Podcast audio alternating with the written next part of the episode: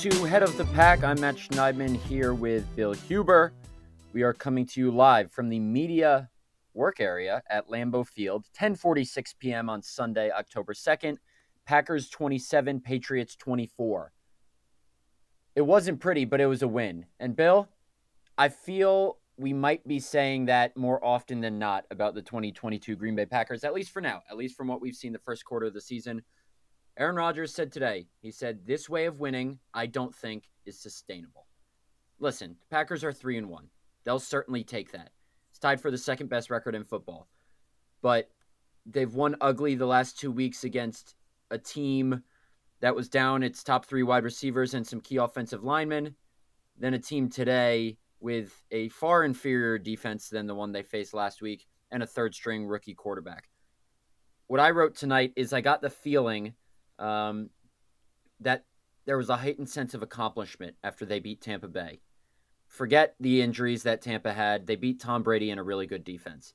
Today, it might have been more relief that they eked out a win against Bailey Zappe uh, and the now one in three New England Patriots. Granted, it's Bill Belichick, but still.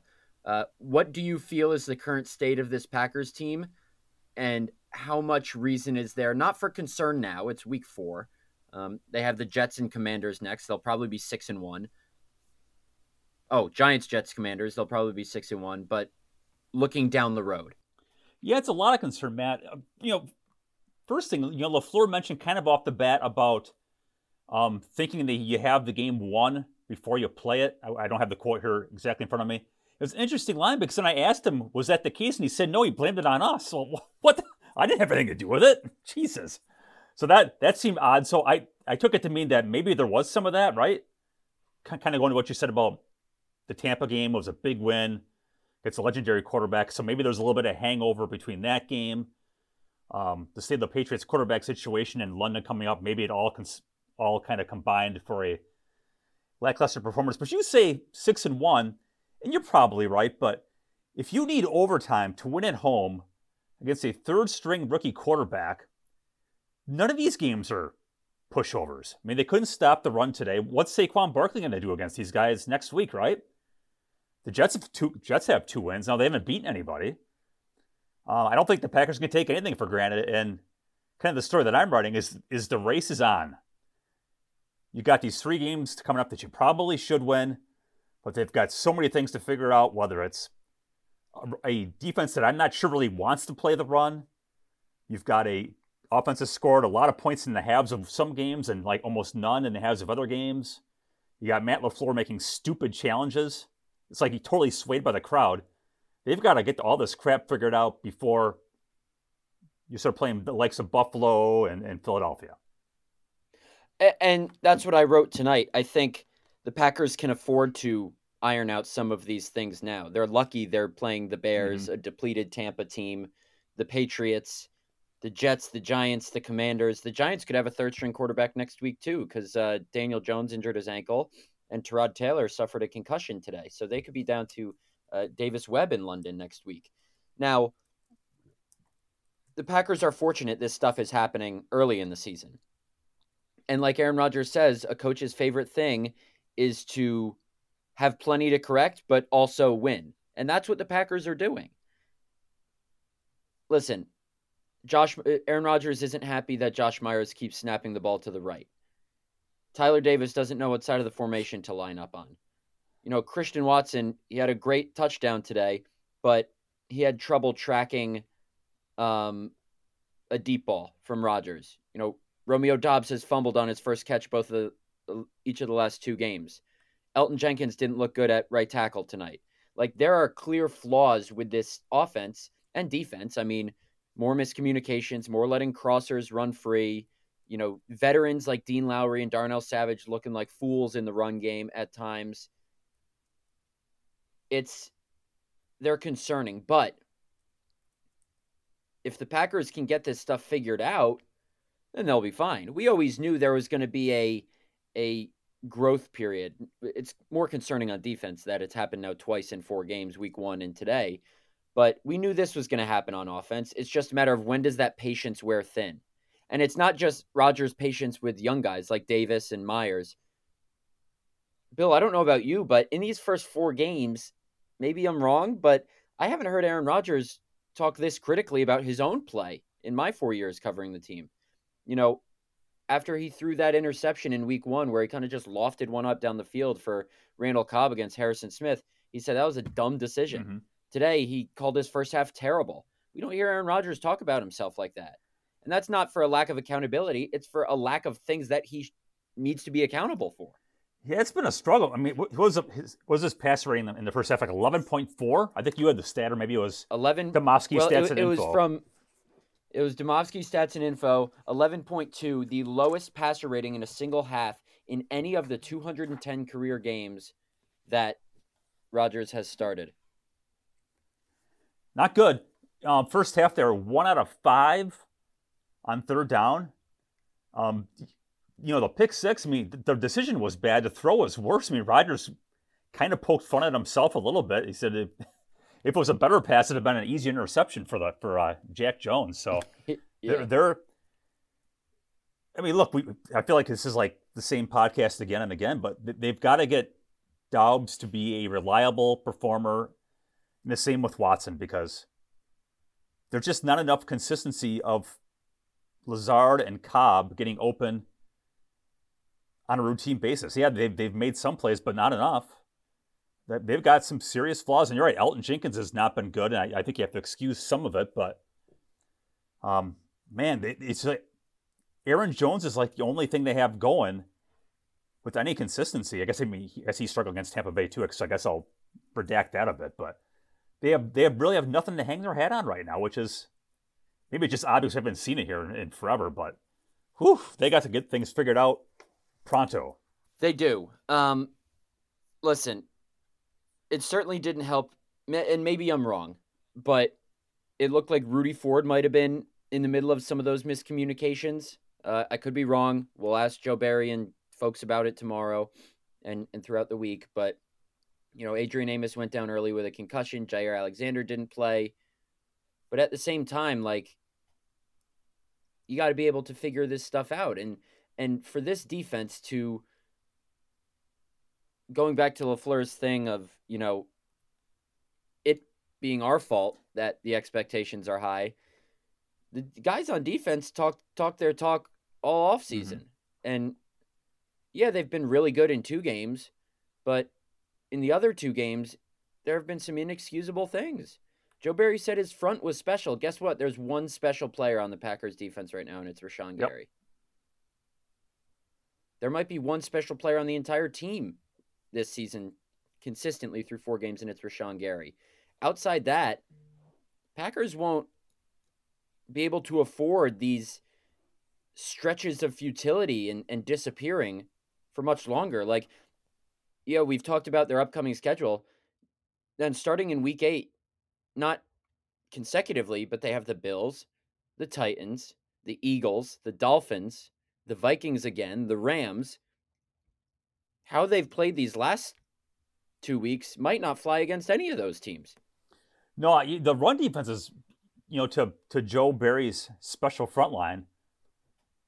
Everybody in the world knows what the Patriots are going to do today, right? Even if even if Brian Hoyer was playing, I mean, their game plan was obvious. They're going to, they're going to run the football, and it becomes even more obvious when when the rookie gets in there. And they rush for 167 yards on five yards to carry. It's like every time, Matt, they, they just got around the corner again and again and again. And De'Vondre Campbell, who was so special last year, has not been special this year. Um, Quay Walker's made some plays, but not routinely enough. Everybody loves to rush the passer. They, everybody loves to do that. But you got to stop the run to get there. I don't know that these guys really want to play run defense they're going to have to start and they're going to have to get that drilled into their head. Um, but that's to me like the big concern is when you know what they're going to do, you still can't stop it. Yeah, that's true. And like you knew what the Patriots were going to do because they were bringing in an extra offensive yeah. lineman on every play that drive. Their touchdown drive that they uh, went on seven plays, six runs. It was something like 12, 17, 5, 4, 6, 1, 2 yardage or something like that. And you knew that Bill Belichick and Matt Patricia weren't going to let Bailey Zappe just throw all over the place. Um, it is concerning that when it's very obvious what another team is going to do, that the Packers can't stop it. But what this reminded me of tonight, and I wrote this in the story, is this reminded me of the 2019 season. Rodgers would tease us for saying they won ugly, but he said it was a win. Yeah, that's fine. Until you get to the playoffs against a team that can expose all these flaws that you've shown, like the 49ers did. It's four games. So I'm not saying that's going to happen. But we've seen kind of this trend start before, and we saw how that season ended.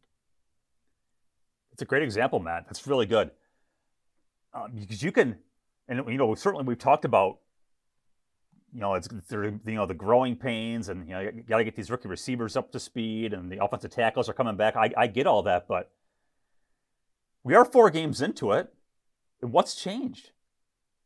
I mean, is, we're talking about the same things that we were talking about back in August. Uh, offensively speaking, and, and, the defense has been underwhelming for all the talk and for all the trash they had, they had the audacity to spew at Rodgers at times, and for all the woofing they did at the Saints during those joint practices. They got run out of the Metrodome or Metrodome, Jesus, U.S. Bank in the opener, and um, you, you know they played good against Tampa, but you like you mentioned right off the bat, it was against or without their uh, three receivers and their left tackle. So what what does that even mean? So nothing has changed until until these rookies start playing better or the offensive tackles you know find their their groove or the defense decides they want to go play some run defense. This is who they are. So again, it's not set in stone as who they're going to be, but like you said about 2019, maybe it is who they are. Maybe it is. We'll see if they can figure it out. I think a couple things that will really help them. The biggest keys for this offense are this. You got to find not just your best five offensive linemen. I know that's Matt LaFleur's favorite term, but play guys at positions they're best at. Is Elgton Jenkins better used at left guard or right tackle? I'm inclined to say left guard right now, but is John Runyan better used at left guard or right guard? Can Yosh Nijman play right tackle? The only constants, the ones that we know for certain where they belong, is David Bakhtiari at left tackle and Josh Myers at center. Other than that, the Packers might have to do some shuffling. Um, I think the maturation of Romeo Doubs and Christian Watson is going to be massive. Mm-hmm. We knew there were going to be growing pains, but Christian Watson's got to learn how to track deep balls and catch them. And Romeo Doubs has to hold on to the ball. Whether it's while he's trying to catch it, like on the touchdown, I know that's a tough one, but that's a drop, or on his fumbles. Rodgers said tonight he just has to learn to go to the ground. But the good those two guys can provide outweighs the bad, which is why they're going to still keep getting opportunities. Randall Cobb's been great this year. Yep. Third and Cobb, like clockwork. Twitter wouldn't let me tweet it a second time tonight since I already tweeted it. That's how often he is clutch on third down. You know, Tonyan, he's not going to see a ton of targets, but he's going to catch it when it comes to him. Aaron Jones and A.J. Dillon got back on track after tonight, and it was interesting how they used them. Jones had another great night, kind of slashing, and then Dillon just pounded the rock on that final drive into very reasonable field goal range. But the three big things are if Jenkins keeps playing like this at right tackle and it turns out not to just be rust coming off the ACL, you got to find where he fits best. And then Watson and Doubs have to grow up. I understand rookie receivers haven't been relied upon like this around here, but they are. And the excuses are going to run out sooner rather than later. They're playing well, but they've got to tighten some things up. Yeah, the, the fumbles on Dow. I mean, Davante had zero last year. He caught, what, 8,000 passes? He had zero fumbles. And Doubs has had two in back to back games. I mean, that's just. It's hard to blame that on youth, isn't it? I mean, he's been catching passes for, you know, his whole life basically. And yeah, that's just that's just sloppy. So yeah, that tightened up. But again, that's where the upside of the offense is. You know, him and Christian Watson, they those are the guys who who can make a five yard pass into 40 or can beat someone deep. Those are the guys who have the upside. And, and you're right, they're going to have to they're to have to stick with it, as maddening as it is. There's really nowhere else to go. So I yeah, they're God, we're talking about this like a three and one team, or at least I am. Um, it's a lot of doom and gloom, but they are three and one, Matt. And I know we got a lot of I, there's a lot of questions here from the fans too. What would you do on the O line? You just kind of mentioned a minute ago because we have a lot of Yosh Nijman at right tackle talk. If you are Luke Butkus and Adam Stenavich going to work tomorrow, what, what are you thinking? I'm thinking I need to see if John Runyan Jr. can play right guard and Yosh Nijman can play right tackle. So we can have the best left side of the offensive line in the NFL with Bakhtiari and Jenkins, Myers, Runyan, Nijman. That's their best five. Now, I know we talked about this off air this week. The best five isn't just the best offensive lineman, it's the best five where they're being played at their position. We don't know if Yosh Nijman can play right tackle as well as he's played left tackle. We don't know if John Runyan Jr. can play right guard as well as he's played left guard. But we know Elgton Jenkins can play a really damn good left guard.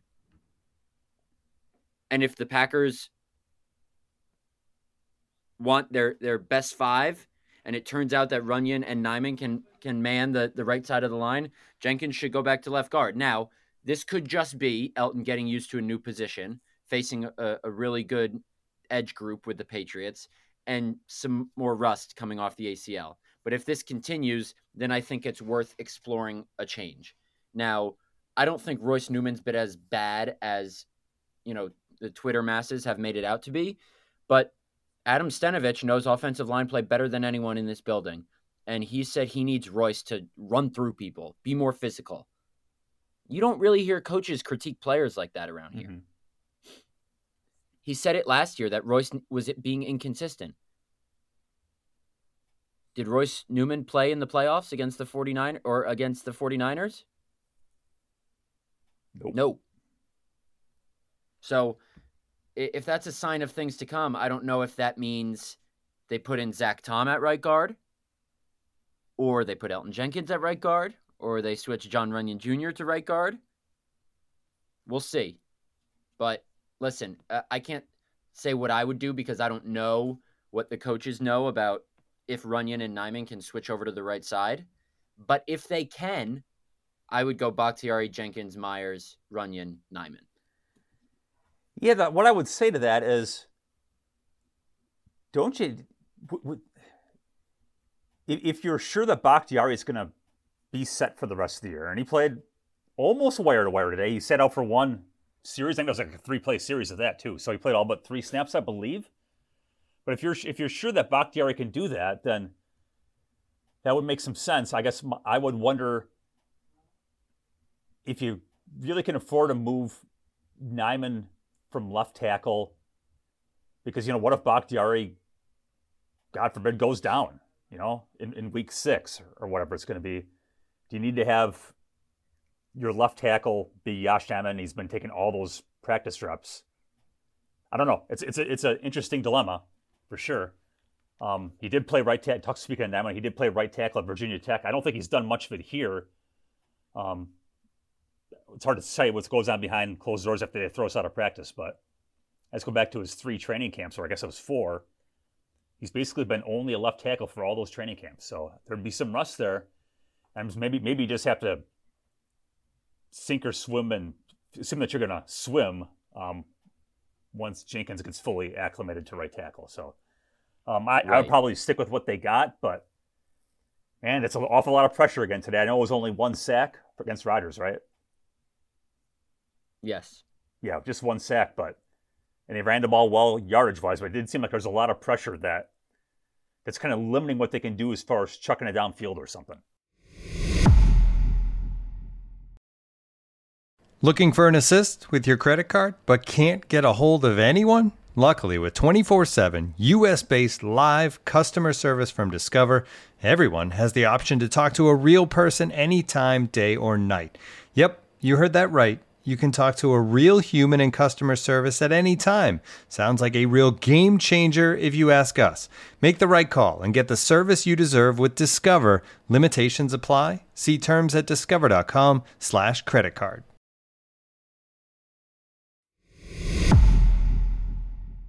Let's go to a question from Parker Eves Price. How bad is it that the special teams has been the best unit? Consistently, yeah, but tonight I didn't think they were good. No. You know,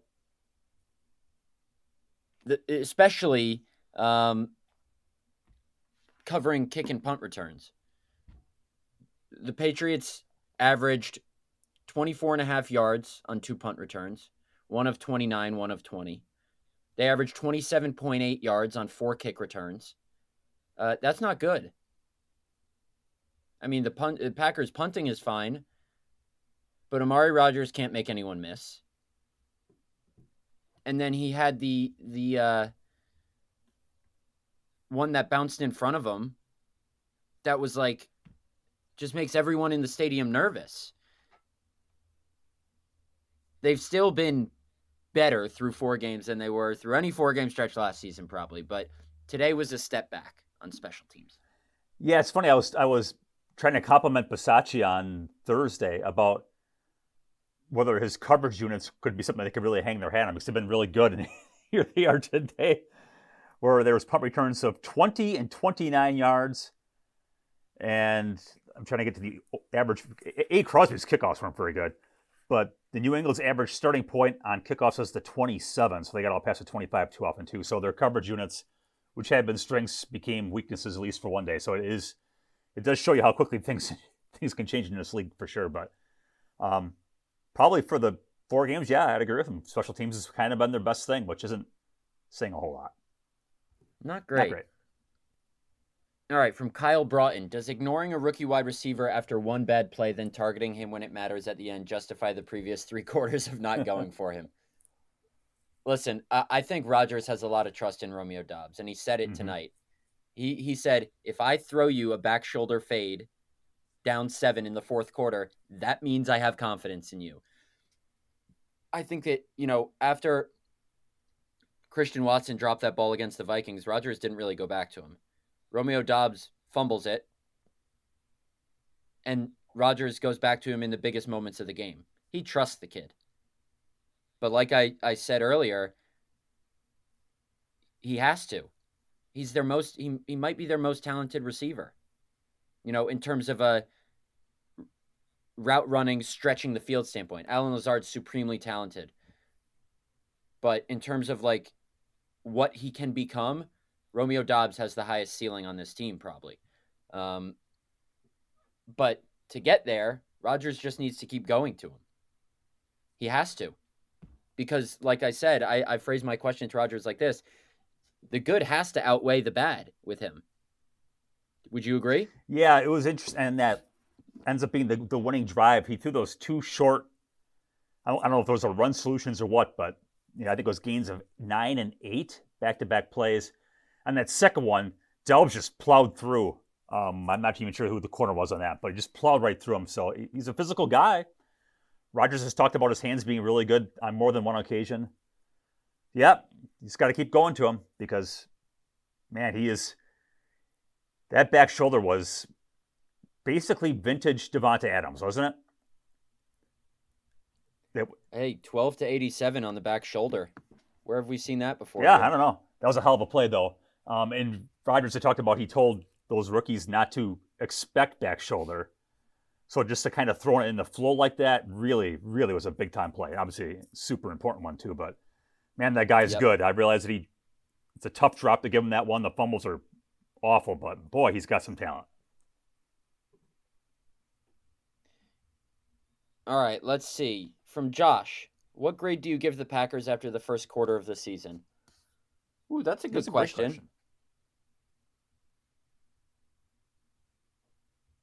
I'll go B plus. Because listen, there's something to be said for winning close games, no matter how ugly it is. If you look at the Las Vegas Raiders, they lost three extremely close games to start the season, finished 0 3. good teams know how to win close games no matter how poorly they play before that. The Packers are a good football team. Are they a great football team? Not right now. And that's what separates them from a B plus to an A minus. They're three and one. They've showed flashes of defensive and offensive brilliance, special teams brilliance even. But to get into that A minus range, they got to put it together. Yeah, um, boy, it's as mediocre as they played. I'm trying to think of a reason why to be harder on them. But you're right. The only thing that matters at the end of the day is the scoreboard. Not, you know, they are minus three on turnovers, which is unpackers like. Um, but they find a way. So yeah, I, I would. I guess I'd go a B, just because of the turnovers and the poor run defense in three out of the four games. You know that bad Lafleur challenge, uh, with, along with the suspect Barry game plan in week one. Um, so I guess I'd probably go B minus. Here we go from Gabriel Bossy.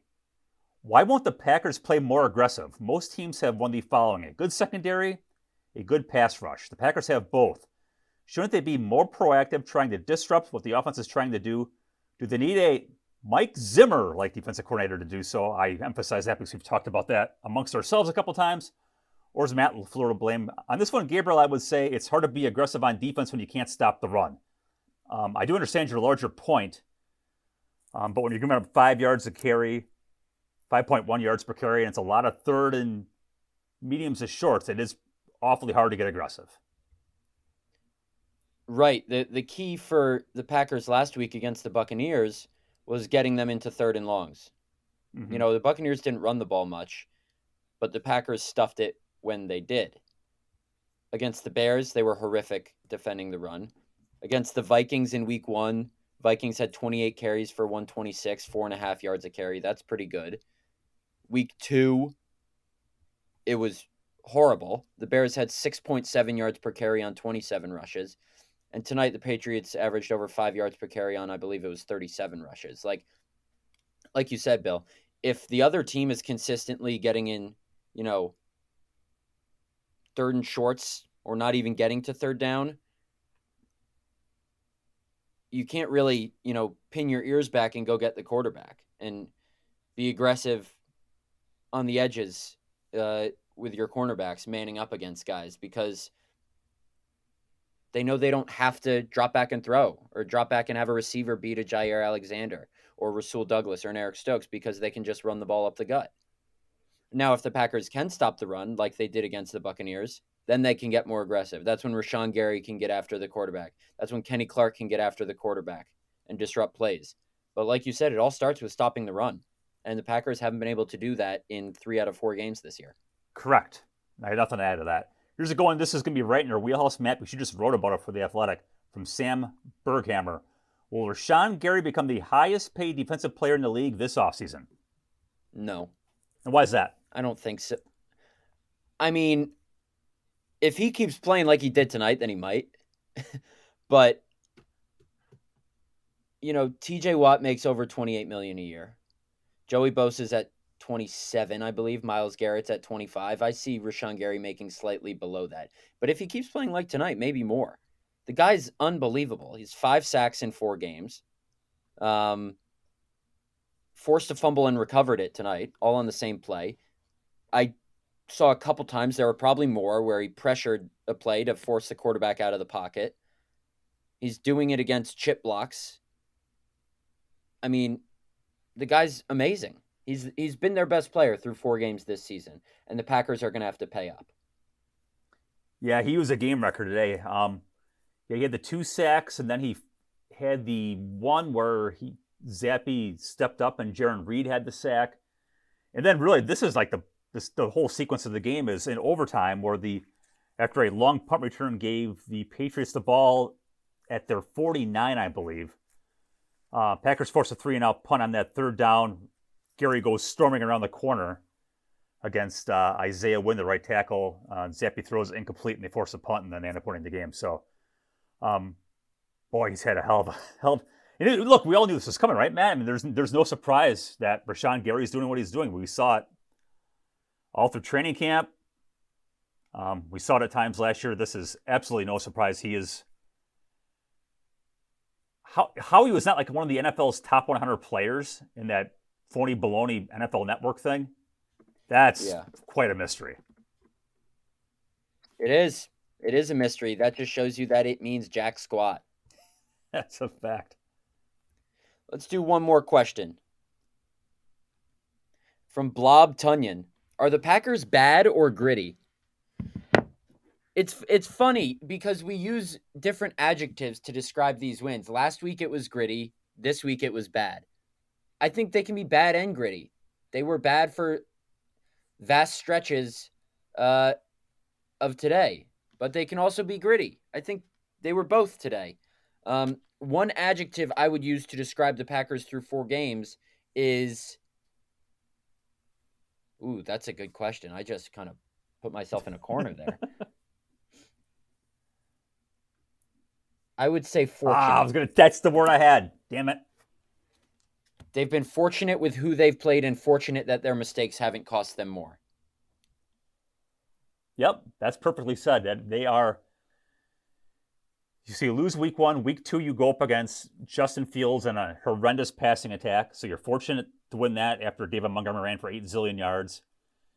You're fortunate to go to Tampa Bay without Mike Evans, Chris Godwin, and Julio Jones. And you're fortunate to play a third string rookie quarterback tonight when you're doing a lot of things poorly and, and the quarterback's not very good for the first half. Very fortunate. I got one more here, though, from favorite yeah. Cecilia J. Bugface great way to wrap it up because I've been super negative on this podcast. Am I being an overly optimistic fan to think GB is close? Clean up a series, usually the first on defense, stop fumbling, get the timing down, and rust off the ACL guys. Team is winning, and it seems close to breaking out in all three phases. That's possible. Yeah. I could see that, yeah. I mean, listen, Rodgers said, you know, getting off to a faster start can fix a lot of things. Sure. Could it be Romeo Doubs holding on to the ball? Christian Watson being able to track a ball? Yeah, it, it's like I don't know how easy those fixes are, but there are things that can be fixed and don't take a full season or even a full month to fix. On defense, you'd think the miscommunications were fixed after week one. Then they came back up tonight. Do you do you attribute that to them being down two starters in the secondary? Who knows? Special teams, you know that that's more of a, a concern because it's a reversion back to their old ways. Whereas we've seen more consistent stretches of of competence from the defense and offense to know that okay they can just flip the switch and go back to that. One thing I do want to talk about before we get out of here first, let me let you answer that question, but I want to talk about De'Vondre Campbell after you answer that question. Yeah, I'll go real quick on that one, Matt. Coaches like to say that once it's on tape, that becomes the expectation. They beat the hell out of the Buccaneers for 28 minutes in week three. They played really well the second half in, in a lot of things tonight. Um, they've shown that they can play high caliber football. There's no reason that, to Cecilia's point, they can fix up this and that and which they've shown they can do, that this team can be really good. Uh, and very lastly, very quickly, uh, De'Vondre Campbell does not look like the All Pro player he was a year ago. Whether it's missing tackles, not being able to set an edge, um, Packers need better from him, straight up. Yep, I agree. I mean, we talked about him a lot. Um, you know, Dean Lowry's gotten a lot of praise, and him, not that he's been bad, but hasn't been consistent enough. You know, Quay Walker's done some really good things, probably not consistent enough. I'm waiting for the secondary to make a play. Rasul Douglas had what five picks last year. He hasn't had a chance on any. I, am yeah, defensively, it's been very underwhelming. And I would say Campbell's. For, I, I'm sure he's missed more tackles this year than he has all last year. Yeah, I mean, I think the defense goes as as he goes. He's the man in the middle. He's the captain. He's the last one introduced for defensive intros he's got to set the tone and and be better. But the Packers are three and one. Um, they have time to be better, and and like we've said, uh, coach's favorite thing is to be able to correct things while you're still winning. So, um, I am off to London this week. We will do a post game podcast. I will be in a different country. I cannot wait to go to London. Packers at Giants, 8:30 a.m. Central Time. Get up nice and early. Giants are three and one. And a, a neat stat I saw on Twitter tonight. Um, what the NFL's been doing inter- uh, games in London since 2008, maybe. It's been over a decade. First ever London game with both teams having a winning record. Yeah, I wrote about that um, back when this game was announced, and oh man, seriously, they're, they're got to be thrilled to have Aaron Rodgers at quarterback because they've had a lot of really bad teams, a lot of bad quarterbacks. Um, good for them because they've been they've gotten a lot of crap in London. It's like here's our great game, enjoy our two crappy teams that nobody wants to watch in the United States. So good for them. Very much so. Well, I can't wait for it. We'll catch you guys next week. As always, thanks for listening. Uh, off to London, mate.